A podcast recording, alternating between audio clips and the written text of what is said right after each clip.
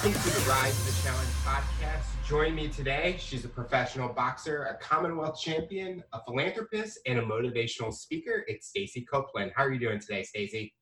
Great, thank you. Thanks very much for having me. Appreciate it.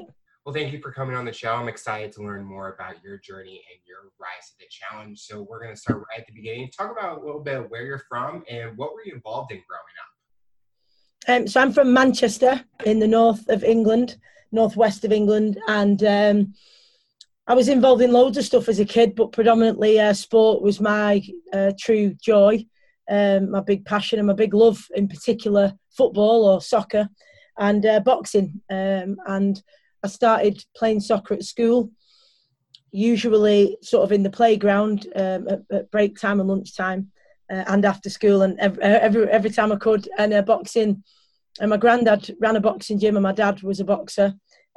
So they took me along and encouraged me into that from a young age, in the boxing gym and at home. And that's how I got into both sports. With your father and grandfather who were in the boxing industry, was that kind of like a motivation to kind of follow their footsteps in a way? I don't think so. I mean, you know, none of my siblings took the same opportunity. Two of my cousins have. And I think it's just, you know, chance of what you get introduced to.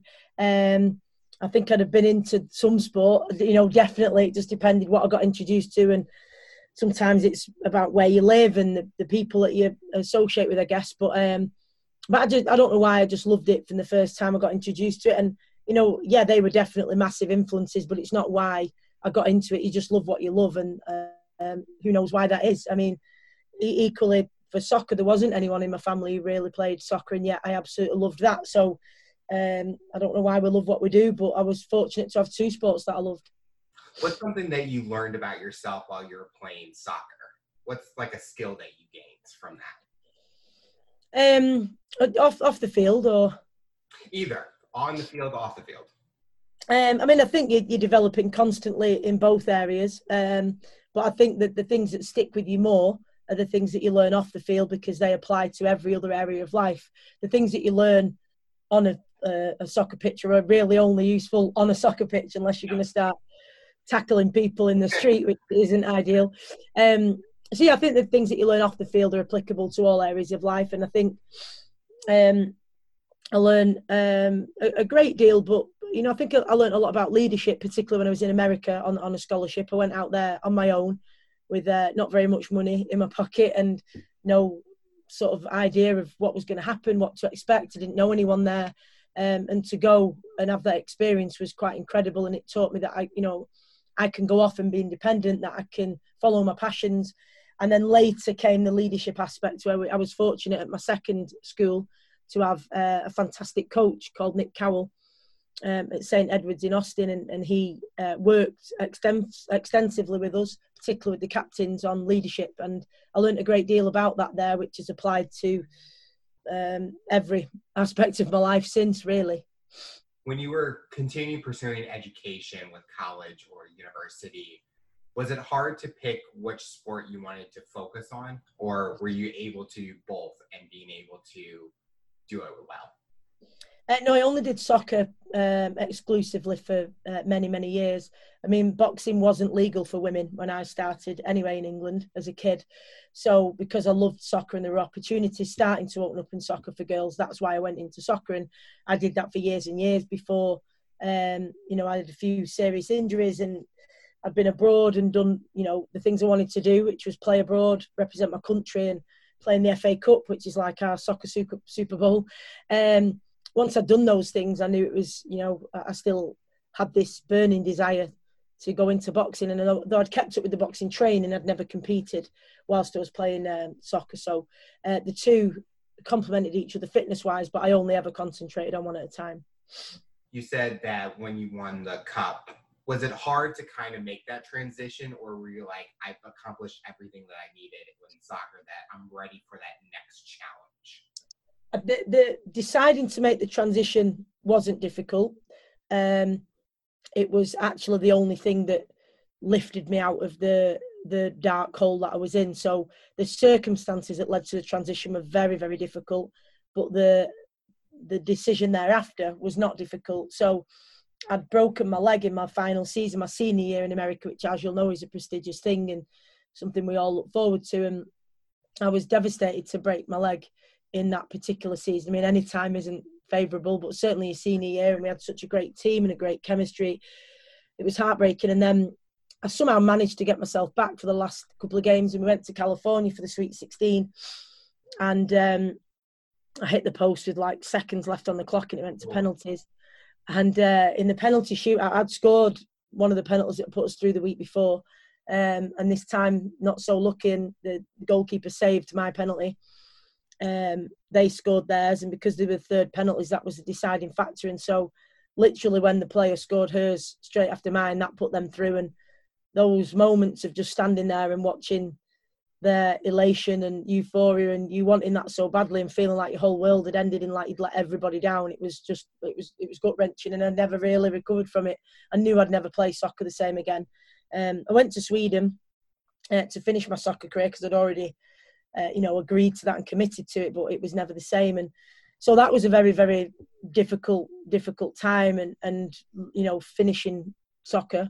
But then the obvious thing for me was, right, the only good that can come from this that I could see, and the light in that tunnel was, right, now's my time to see if I can pursue that dream as a boxer. And so, yeah, the circumstances were definitely difficult, but the decision, not difficult at all. How do you stay focused overcoming injuries? How do you stay focused in that you're going to get through it, and I got to push myself to get better, so when I'm back on the field or in the ring, I'm at the highest ability possible? Well, for me, there's different elements to this, which I didn't realise as a younger athlete, but I understood as I've got older. So firstly, there's the physical, which arguably is easier to deal with than the mental and emotional. And the physical side of it, you can have a general time scale. You can have things that generally, if you do them, it will have this outcome, like anything else physical. So that's a little bit easier to manage. And of course, you have your up and down days where some days, you can do that rehab loads better, and then another day you feel like you've gone miles backwards. But that's the nature of it, I think. So in terms of the physical element, obviously having a really good athletic trainer who knows their stuff and can work well with you. And then applying the same focus and dedication to rehab as you would to your sport. So I've always kept training diaries because I'm a real nerd, and I've had training diaries. I've got them that go years back that I don't know why I've kept them, and no one's ever going to want to read them, but still. And it might have gone from a 3-mile run and a full training session to maybe straight after surgery, all you can manage that day is 3 sets of 10 leg lifts. But you have to treat it the same, that it still matters, it's still important. So I continued my training diary, but just with my rehab. I dedicated myself to rehab the same way that I would have done with sport. I thought about ways that I could elevate my game without being on the field. So watching other players, learning from them, watching loads and loads of soccer or boxing, whichever sport it was at the time, to learn and develop. So there are things that you can do physically, obviously, and following the advice that you're given and so on. However, the more difficult challenge, I would say, is the mental and emotional, because what's happened to me in the past when I've been injured is that because my entire identity was sport, therefore when that was taken away, I had no meaning, no value, no purpose and no identity. And that's a very unhealthy place to be for an athlete, because suddenly everything that makes you you, everything that makes you want to get up in the morning, everything, like I say, that gives your life meaning and purpose is taken away, and there's absolutely nothing that you can do about it. You just can't. It's going to come to every athlete at some point, and dealing with that's much more difficult. So I would say that as I've got older, I've learned to separate the two, that an athlete is, athletics or sport is what I do. It's not who I am. It's a big part of who I am and a big part of my life, but it's not everything. And I've dealt with injuries better in my latter years because of that, because my entire self-worth isn't, caught up with it all, if that makes sense. So when you were going into boxing and it was illegal for women to have boxing matches, what kind of mindset did that have on you? Were you more now, I have to just practice and train in case the change happens, or you were doing it for the passion that you had for the sport? Well, I was 11 when it first came to my attention, because I thought I'd be able to get into what they call sort of, you know, exhibition bouts, skills bouts, where there's no winner or loser, you're just learning. And when I went to get my medical card, that was what my granddad sort of said to my little mates, who are all boys, obviously. Yeah, you can start fighting. And he said to me, oh, you can't. And I was like, what? And he said, oh, it's not legal for girls. And I just couldn't believe it. So, yeah, it was, you know, really gutting, and I couldn't really understand it. I just assumed I'd be able to, because I'd been doing everything in the gym that all the lads had been doing. But yeah, I think because I loved it so much, I just carried on with it. You know, nothing was going to stop me wanting to do it. But then when there was lots of opportunities opening up in soccer, it just made sense for me to go down that route, of course, because, you know, I was ready to compete, and I loved doing both sports for enjoyment and fun, but I was a competitive kid and very driven, and I needed a challenge. So I wouldn't have stayed in boxing for that reason, because there was no challenge there for me, and I needed that, and soccer offered that. So that's why I went into it. Over the years, though, it's continued to be the case time and time again in both sports, of being made to feel like a second-class citizen, and like you're the other, the not as good as, the inferior all of the time. And growing up, I believed that, you know, I didn't really question it, because I was brought up in the same society as everyone else that had this constant messaging that women's sport's not as good, no one's interested in it, we're weak, we're strong, you know, whatever. And I kind of, you know, I didn't have any reason to question that. I thought, well, I must just be how it is. And it's, again, as I've got older and I've learned more about the history of women's sport, educated myself on the journey that we've been on, and started to understand the societal things put in place that create those perceptions. And now I know them not to be true. And that's why it's important for me to be that voice as much as I can, so that younger athletes, young women and young men get, you know, a different narrative, because the one that we've been told is not true. I think over the time, women's sports has definitely evolved. And nowadays, women's sports are even as popular as men playing. I mean, people want to support everyone out there. For example, like the Women's Soccer Cup, the FIFA Women's Soccer. That had a huge following here in America, and everyone was supportive. And I think social media has definitely helped the cause, because people can share posts, images, support their players. So I think with your support and the way that you do with your motivational speaking and all that, it's definitely, it's inspiring, because you want to take something that you went through and you want to help the future generation to make it better for them. And we'll get into that in a little bit. So when you were going to go amateur with boxing, how did you train, and what was the difference between training for boxing than soccer? So I got back from Sweden when I finished playing Sweden. Then me and my friend Kim from America, she'd been in Sweden with me, we decided to go on a quick backpack around Europe, because I knew that while she was here, she'd probably never get another chance to do it. So I said, like, while she was over the pond, let's go for it. So we visited loads of places around Europe. It was fantastic. And then she went home, and then I knew it was time to get my head down. And, you know, me and my dad went to work, and we set a fight date in the February, and we started training in the November, and we just worked really, really, really hard all over Christmas. And obviously in January, building up to the fight. It was different in the sense that obviously you have a team around you who are, you know, the difference with football and boxing is that you do have a team in boxing. Everyone says, oh, it's really individual, and I don't feel like it is. It's a massive team around you. You can't do boxing without your coach, you know, and the people around you. You need them before the fight, during the fight, in the minutes in between, to train for the fight. Like, it is a team effort. The difference, I guess, is that when the bell goes, you compete on your own. Mm-hmm. Whereas in soccer, when the whistle goes, you compete as a team. That's literally the only difference, but you're still very much part of a team in boxing. So I think the difference in the training was that, you know, suddenly I was training for me and for my coach, who was my dad as an amateur, as opposed to literally 10, 12, however many people's on your squad, other people. And it was a lot harder in different ways, because it is, you can't sort of, you know, if you take a knock in soccer, you can go down for a little while and get treatment and sort of, you know, get yourself up and shake it off and all that. And you can't do that in boxing. You just got to keep going, or the fight gets stopped and you lose. So it's all or nothing. So that's quite different in that way.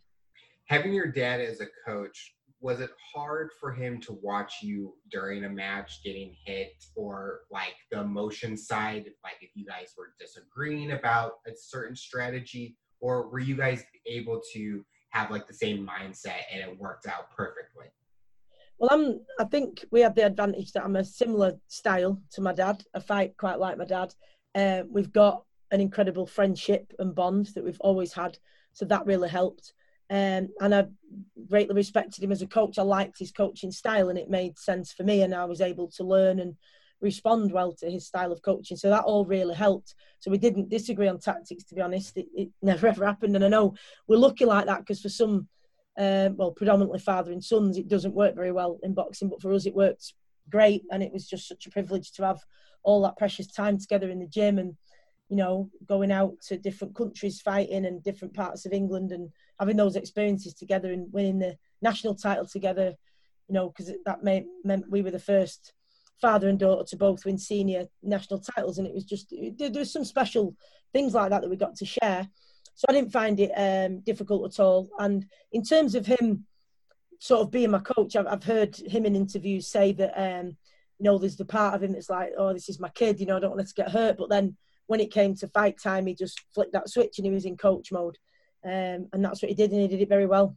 So it worked brilliantly for us. We're very, very fortunate and grateful for that. Going into the bout for a national title, how do you get yourself focused where you have to make sure you're on your game? And what happens after the bell when you win the title? The national title was a strange one, really, because it had been a rocky road to get there. That a couple of years before, I'd reached the semi-final and got through it, and I'd got through to the final, and I got E. coli that week. Ooh. And I was like being sick. I was really sick, and I just kept training, thinking it'll go. And then eventually, because of dehydration, I collapsed on the Friday, ended up in hospital. So I didn't even get to the final, which is on the Sunday, obviously. And so the girl I beat in the semi-final, she then went and boxed in the final and won, which was great. So there'd been that. And then in between that, I'd then gone and boxed for England at the Europeans and won a silver. So the year after going into the Nationals, there was a massive amount of pressure because I'd competed for GB, obviously, you know, the Europeans and the Worlds. And you can really feel that pressure because, you know, if you're going to win a European silver medal, surely you should be winning your national title. And, you know, everyone's kind of watching and waiting to sort of say, oh, they're not that good or whatever. So there's a massive amount of pressure, and I think it helped. My dad just kept saying, you know, fight the fight, not the occasion. Do, you know, what you know you can do. And so I think, you know, there was a lot of pressure going into that. I'd had like a really busy year the year before with the Europeans and the Worlds. And I think, you know, I'd started to pick up little niggles and bits of injuries. So it was a struggle, that camp, to be honest. And then I remember a key thing is that my granddad had been having some tests, and on the Saturday he was getting the results when I was in the semi-final, and I knew he'd been to hospital for the results, and nobody rang me. So I knew the results weren't good, because I knew if they'd have been good, people would have rang me. Mm-hmm. So that was very much in the back of my mind. He couldn't be at the fight with us, where usually he did the corner and he was there, and he couldn't be there. And I knew there was something not right. And then obviously I went into the fight, blocked it all out, got on with what I had to do. It wasn't, to be honest, my best performance. You know, it was a bit disappointing in that way, but I got the win, which sometimes is the main thing, or, well, always the main thing. Mm-hmm. And then afterwards I came out and Grandad was there. He'd made it to the fight, and he'd been diagnosed with bowel cancer, so it was a massive thing in our family. I mean, he got through it, and he's still here now, but at the time we didn't know that. So there was a lot going on in the background. As a sports person, you've got to, you know, if you can, find a way to be in the moment, which sometimes that can be really difficult, but oftentimes it's a real help having that in the moment mentality, where you can block out the things that you actually can't do anything about and focus on what you can. And that can be both a blessing, but sometimes a difficulty. But you know, it's what we're there to do. It sounds like your whole family is a bunch of warriors. Like, you're able to overcome all obstacles, and you're there supporting each other. And it's great that it spans 3 generations, and you guys all have this bond in a sport that you guys can all share and remember over years. Absolutely. We're really fortunate that way. And my nan, she's involved with it as well. You know, she does the timekeeping and the recording at the fights and stuff. So, yeah, everyone's been on board with it in some way. And whether it's boxing or other sports, sport is a massive thread that runs throughout my family on both sides, and my mum's and my dad's side. And it's, you know, there's some people who didn't quite get the gene, who just do not understand it at all. And like, why would you want to do exercise at all? And that's fine. But generally, it's a very, very strong thread that runs through the family, and some of us are pretty addicted to it. So how did you make a transition to professional career from being an amateur? So this came from a challenge as well. And quite often these things, when we're going through them, there doesn't seem to be a positive, and we can't even imagine there being a positive. It seems ludicrous to think there'll be a positive while you're in that dark hole.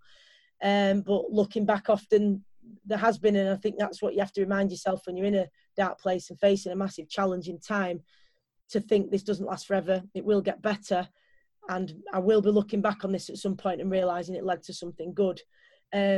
And that was certainly the case with the transition to pro boxing, because what happened was I got, just before the second time I was going back to the Worlds and Europeans, and obviously this time I wanted to go on better and get a gold at the Europeans and do better at the Worlds, and that, you know, it's what I'd trained, lived and breathed for, really, for the 2 years building up to it.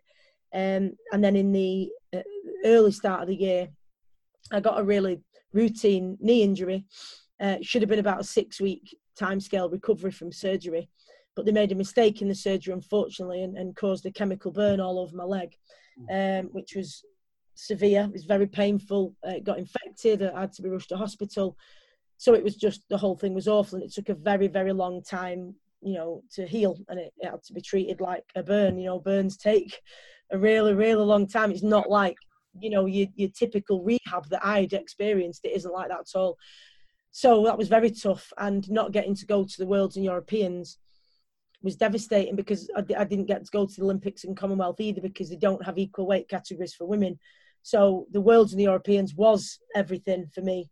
And then I think, knowing that I would have had to wait another 2 years for that opportunity, and that I'd likely be boxing the same people at nationals and all of that, it just didn't give me that fire in my belly. And I'm just seem to be one of those people that needs 50-50 of 50% excitement and 50% fear for me to want to do stuff. And that wasn't there until I thought about turning professional, and that excitement and fear combination was very much there. And I thought, right, then this is what I need to do. And I started looking into it, and I was thinking, what am I doing? I didn't tell anyone until I was really sure, because I knew I was a bit too vulnerable to people saying, no, don't do that, it's ridiculous. And I made sure that I definitely knew I wanted to do it before I even told anyone, so I couldn't be put off. And I still didn't know what I was getting into, but off I went, and I'm so glad I did.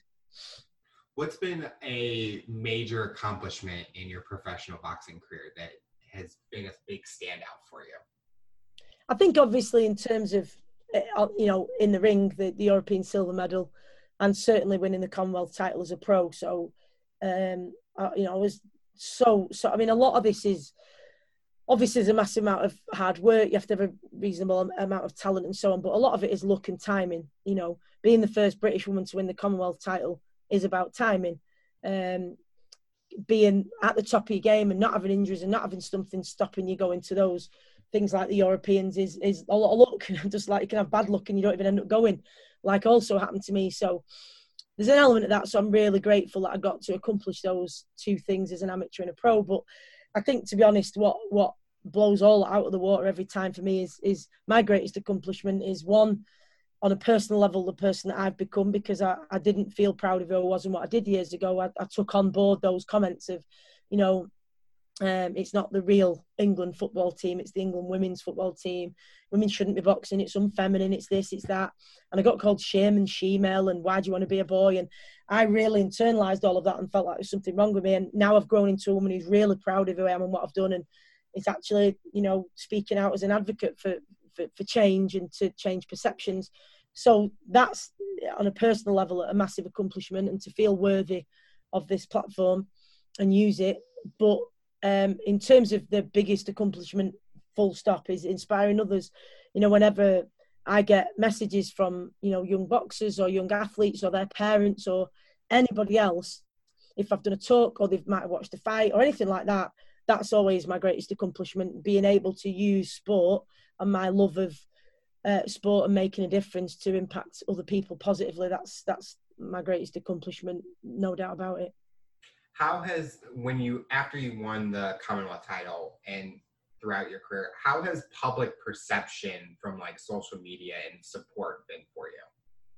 I think social media, as you alluded to before, is one of the massive factors in women's sport, because we've had this kind of, you know, boring default leadership in place with those in, you know, decision-making, influential positions of power who've just resorted to the same old thing, that it's the chicken or the egg. And we're like, why is it not on TV more? Why is it not in the newspapers? Well, there's not as much money in it. You know, we did it.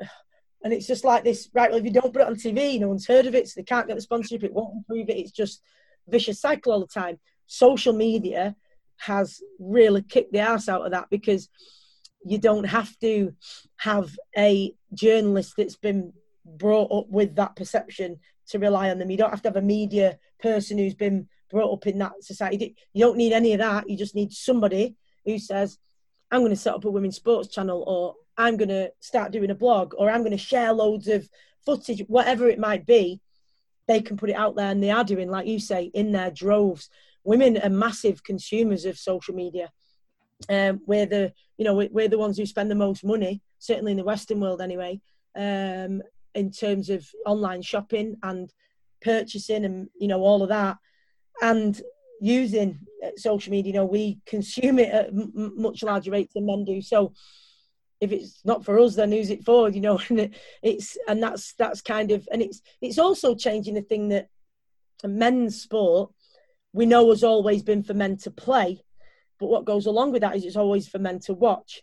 And what's starting to change is that, yes, we're encouraging women to watch, but also to play and participate. But also women like watching sport too. That's the bit that gets forgotten. Women like working in sport. They like being journalists and sports reporters. And there's a whole world that's now opening up, and social media has been a massive part of it. So I have seen perceptions change massively. And just watching the World Cup the other year, last year, there were some massive companies and corporations falling over themselves to get involved with sponsoring those teams and those individual players. And if you compare that with when I went to play for England and had to take unpaid leave from work, and my boss made jokes about it and, you know, didn't want to give me the time off. And he said, oh, you want me to give you a week off to play for a women's football team? And it was all, you know, I was like, well, it is the national team. To now, where not only they're getting paid, but there's people really wanting to sponsor them. Even that one little micro example shows you. And then, of course, when I took my niece Ruby, she's 10 now, I took her to watch Man City and Man United women play last year, and there was 31,000 people in the stadium, and it was an incredible atmosphere. When I played, that would never have been, nobody would have ever imagined that was possible, and look, it's happening. So even those things are huge, but then we still have these really awful attitudes, which is why we still need to do what we're doing, and you can't stop because you're never there. So you've really got to keep going with it.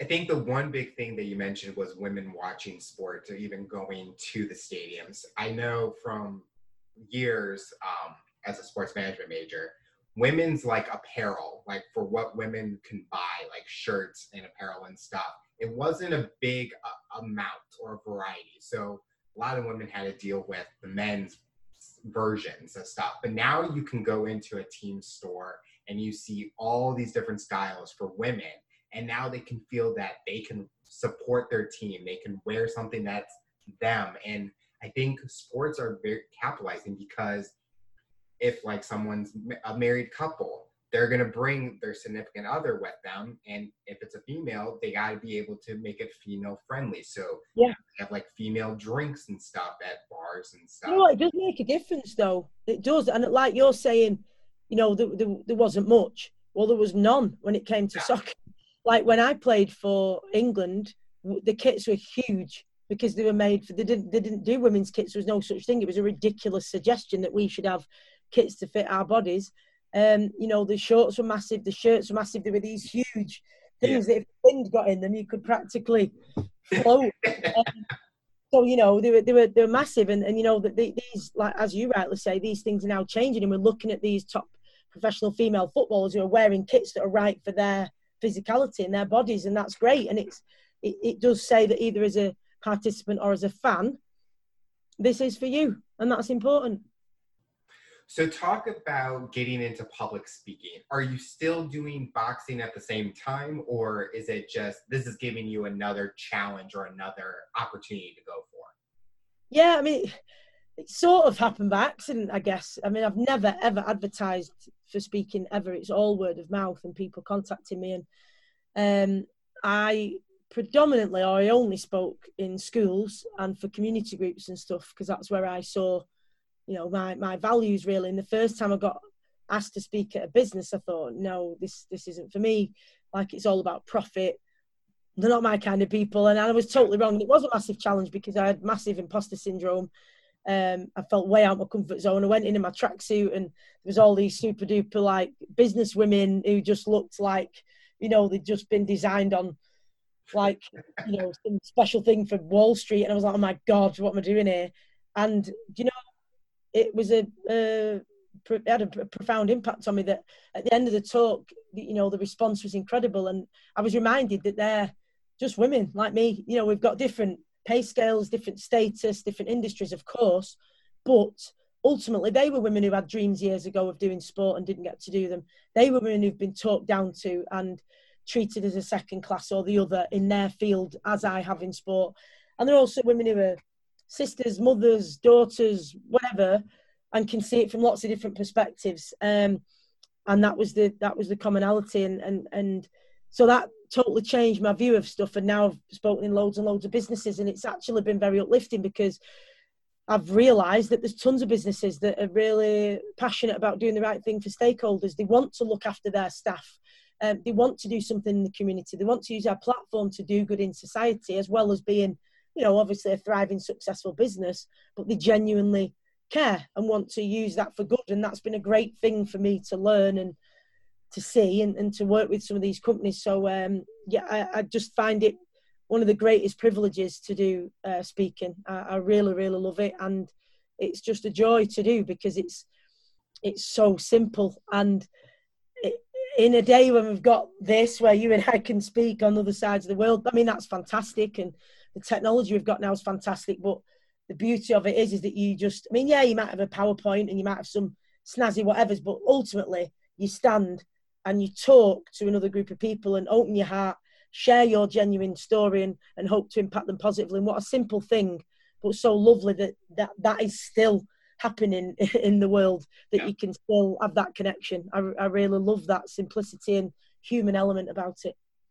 I remember when I took a public speaking class in college and I hated it. Like, I do not want to get up in front and talk to people about a topic because they're just all staring at you. But it's one of those things where if you're passionate about the topic you're talking about and you care about the story and you have a story to talk about, that's where the confidence for me starts building up. And I'm like, okay, I'm going to get up there and I'm going to speak. I always tell the story where I talked about the sport curling, which is, yes, and no one, it wasn't huge in America, but I was watching, I was watching the Olympics and I'm like, okay. And we had to do a presentation on something that we had no idea about, but we wanted to teach our fellow classmates about. So I went first because I'm like, I just want to get this over with. I started talking about curling and I got 100%. I'm like, wow. All it takes is doing some research, having that confidence, and you can talk about everything. And you mentioned doing like these calls. I think the greatest thing for me is I'm able to learn from people by listening to their stories and being able to talk to people that I never thought I would. And because we're on other different countries or different continents. And so I enjoy what I do. And I truly have enjoyed listening to your story. I think what you say is really important though about the confidence. And I think quite often because people are thrust into what they call public speaking because they're either asked to do something at work and they're not really comfortable about it, or they don't really know loads about it, or they don't see themselves as a speaker or whatever. It really puts them off forever. All those old school experiences, as can happen with sport. If they label themselves a non-sporty kid forever, then they have this fear of it forever. A bit like me with maths. I think, I love the comment that Brené Brown makes, that she says you can choose courage or you can choose comfort, but you can't have both. And I think there comes a point, whether that's speaking out, public speaking, or speaking in the media, or speaking just to a loved one or within your family, whatever circle that might be and that sphere of influence might be, there comes a point where it's that important what you've got to say and you're that passionate about it that you will choose courage over comfort. And whether that's, like I say, confronting loved ones, walking into the biggest arena possible, speaking on, you know, a massive show on, you know, or doing something on Netflix, however big or small that might be for each individual, it will feel equally as big to them. But if you're really passionate about it and you really want change, and then you will choose courage. And it takes courage because there's a backlash quite often. But it's worth it. I'd choose that every day of the week if it means that I can do something good and you know, that make things better for the next generation, as you are doing, which is brilliant to see. Thank you. Talk about the project Pave the Way. How did you get started with that? So when I started boxing, usually you have a boxing nickname, like it might be the Assassin or the Cobra or whatever. I didn't have a natural, excuse me, I didn't have a natural boxing nickname because my nickname to all my friends is SpongeBob SquarePants.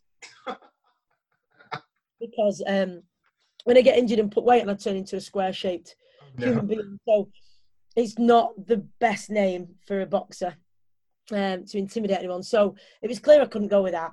And then Pave the Way just seemed to come out of nowhere, to be honest. And it just felt right. It felt like, you know, I wanted something that represented what I stand for, you know, what I want to achieve, and paving the way for the next generation was, in the literal sense, what I want to do. So that's what I went with. And I set it up as a 1 week project the week after my debut, which was also Women's Sport Week in this country, which we used to have. And I did like school visits, community group visits. We did a photography exhibition of women who work in sport who are largely invisible. And that's on permanent display at the National Cycling Centre now in Manchester. And then, you know, that was that really. It was a brilliant week. We, you know, we did some great stuff. And that was kind of it. But then it just really seemed to gain momentum and people were using the hashtag and talking about paving the way. And I thought maybe there's something we can do with it here. So now we're a registered charity. We got official charity status about 10 weeks ago. But obviously that was in the middle of major lockdown. So there wasn't a great deal we've been able to do. But now we're getting started in earnest. And, we, you know, we've got quite a lot done over the last few weeks with our trustees. The ways that Pave the Way has changed is that originally it was just about getting girls and women into sport, you know, for 1 week. Now it's about more than sport. Because of all the business I've been into, I know there's a lot of women in law, tech, construction, other fields who've had similar experiences to me, but in their industry. And also I've had contact from a lot of parents whose son has faced stigma because maybe the son wants to be a male nurse or they want to be a ballet dancer, and they face stigma, and that's not good enough either. And I don't believe that if you make things better for one group, another group misses out. I just think it's better for all of us. So Pave the Way, sport is at the heart of it, because that's what is at the heart of me. And I think it's such a powerful thing for bringing about change in society, that what happens in sport can impact other areas of life. So it's about sport, but every other industry. And it's also about both genders and making things better. And really, when I say gender, it isn't. It's about the stereotypes of masculinity and femininity, and challenging those stereotypes and roles. But yeah, so we're just getting started now. It's really exciting. There's a lot of work to do, but it's a very exciting time for us. I think that's one thing where we see it anywhere in every country where they have those, oh, the stereotypes that you have to be a certain way or you can't do this. And I think now we're seeing with the power of social media and all these people that support that, whatever you want to be, you go for it. You do it. You challenge the people that are saying that you can't do it. And I think that's what's great about the support that you can have with people that you may not know, is they want to see what you can do at that level that you want to do it. So I'm excited to see what your organization's able to do once we're able to do a lot more with this pandemic. So what does the future look like for you professionally and personally? What goals do you want to accomplish in the next few years? I just want Pave the Way to have the biggest possible impact it can.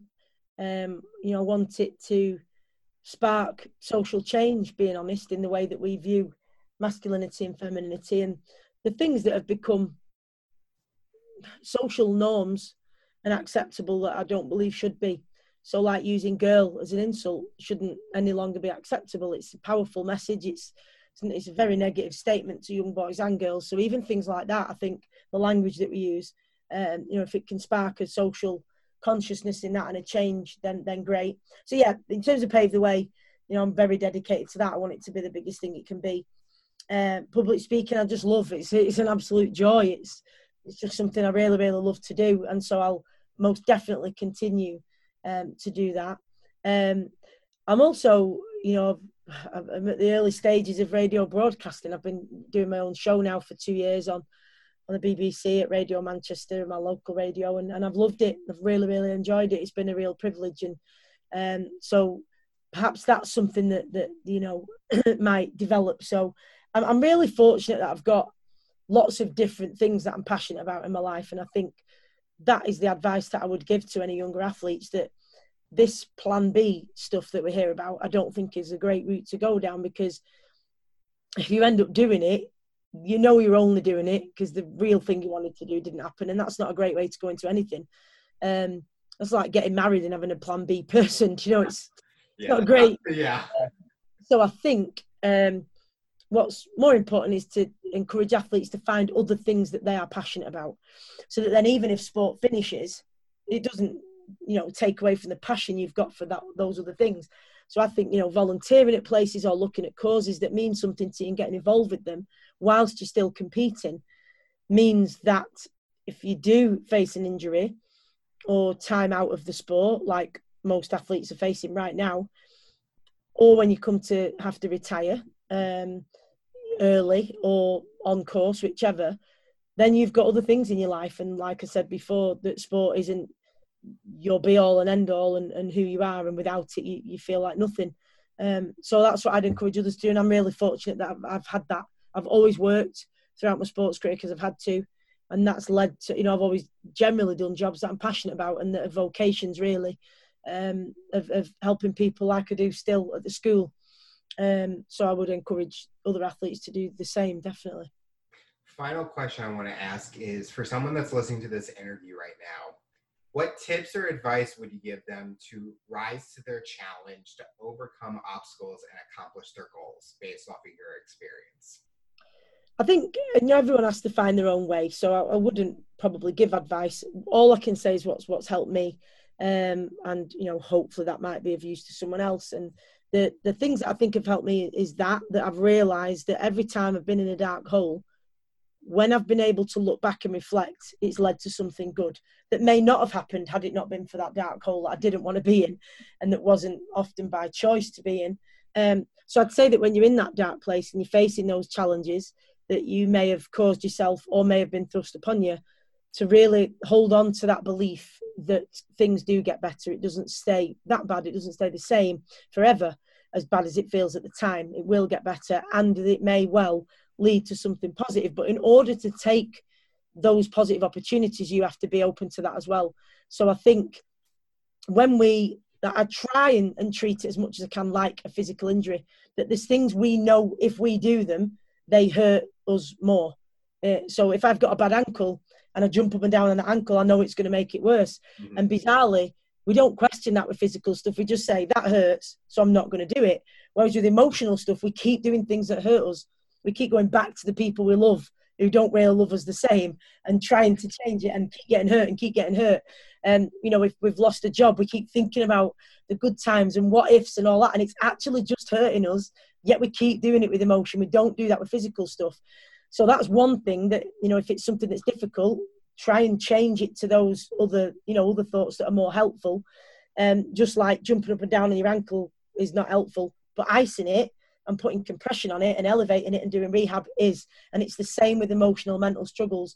I think if we can cease from doing the things that we know are hurting at us more, to try and stop doing those, it seems obvious, but it's very, very hard to do. You've got to be disciplined with yourself, and then start to do the things that help that healing process. And you cannot speed it up. Just like if you break a leg, it's probably going to take, a good couple of months to be better. It might be the same with your heart or your emotions or your mind. If you've had a trauma and an impact injury to your mind or your heart, it takes time, and we can't speed that up, but we can do things that help it along the way. So trying to see the positives, doing the things that help us, like getting out in nature. Nature is always there no matter what. So no matter how horrendous your bubble is, and we've all been there where you just think this is never, ever going to get any better. You go out and you see, you know, the beauty of nature, and you think, actually, beauty is still in the world. I just can't see it and feel it at the moment, but it is still there and I will feel it again. So even things like that with music, whatever it is that brings that joy to your life, remind you it's still there. So all of those kind of things really help me. And other people, you know, writing things down, speaking to others, those can all really help. And then I have the people who I think of as my positive petrol tanks. And that's when my positive fuel is running low. The people I go to fill my tank up again with positive gas, or petrol as you would call it, and I can trundle on. So I think knowing who those people are is really helpful as well. Well, Stacey, I want to thank you so much for coming on the show and talking about your rise to the challenge. I've learned so much, and I'm excited for the listeners to learn all about your journey and the great advice you've been giving us today. No, thank you very much, and thanks so much for everything that you're doing, and thanks to everyone listening. I really appreciate it, and if anybody got any further questions and they want to get in touch, I'm more than happy to respond and you know, connect wherever I can. But thank you very much for having me. Appreciate it. Tune in next time to hear my next guest talk about their rise to the challenge. Make sure you follow and subscribe on all major audio platforms, and make sure you subscribe to our YouTube channel to see the full-length episodes in video format. What path will you take to accomplish your goals? You decide.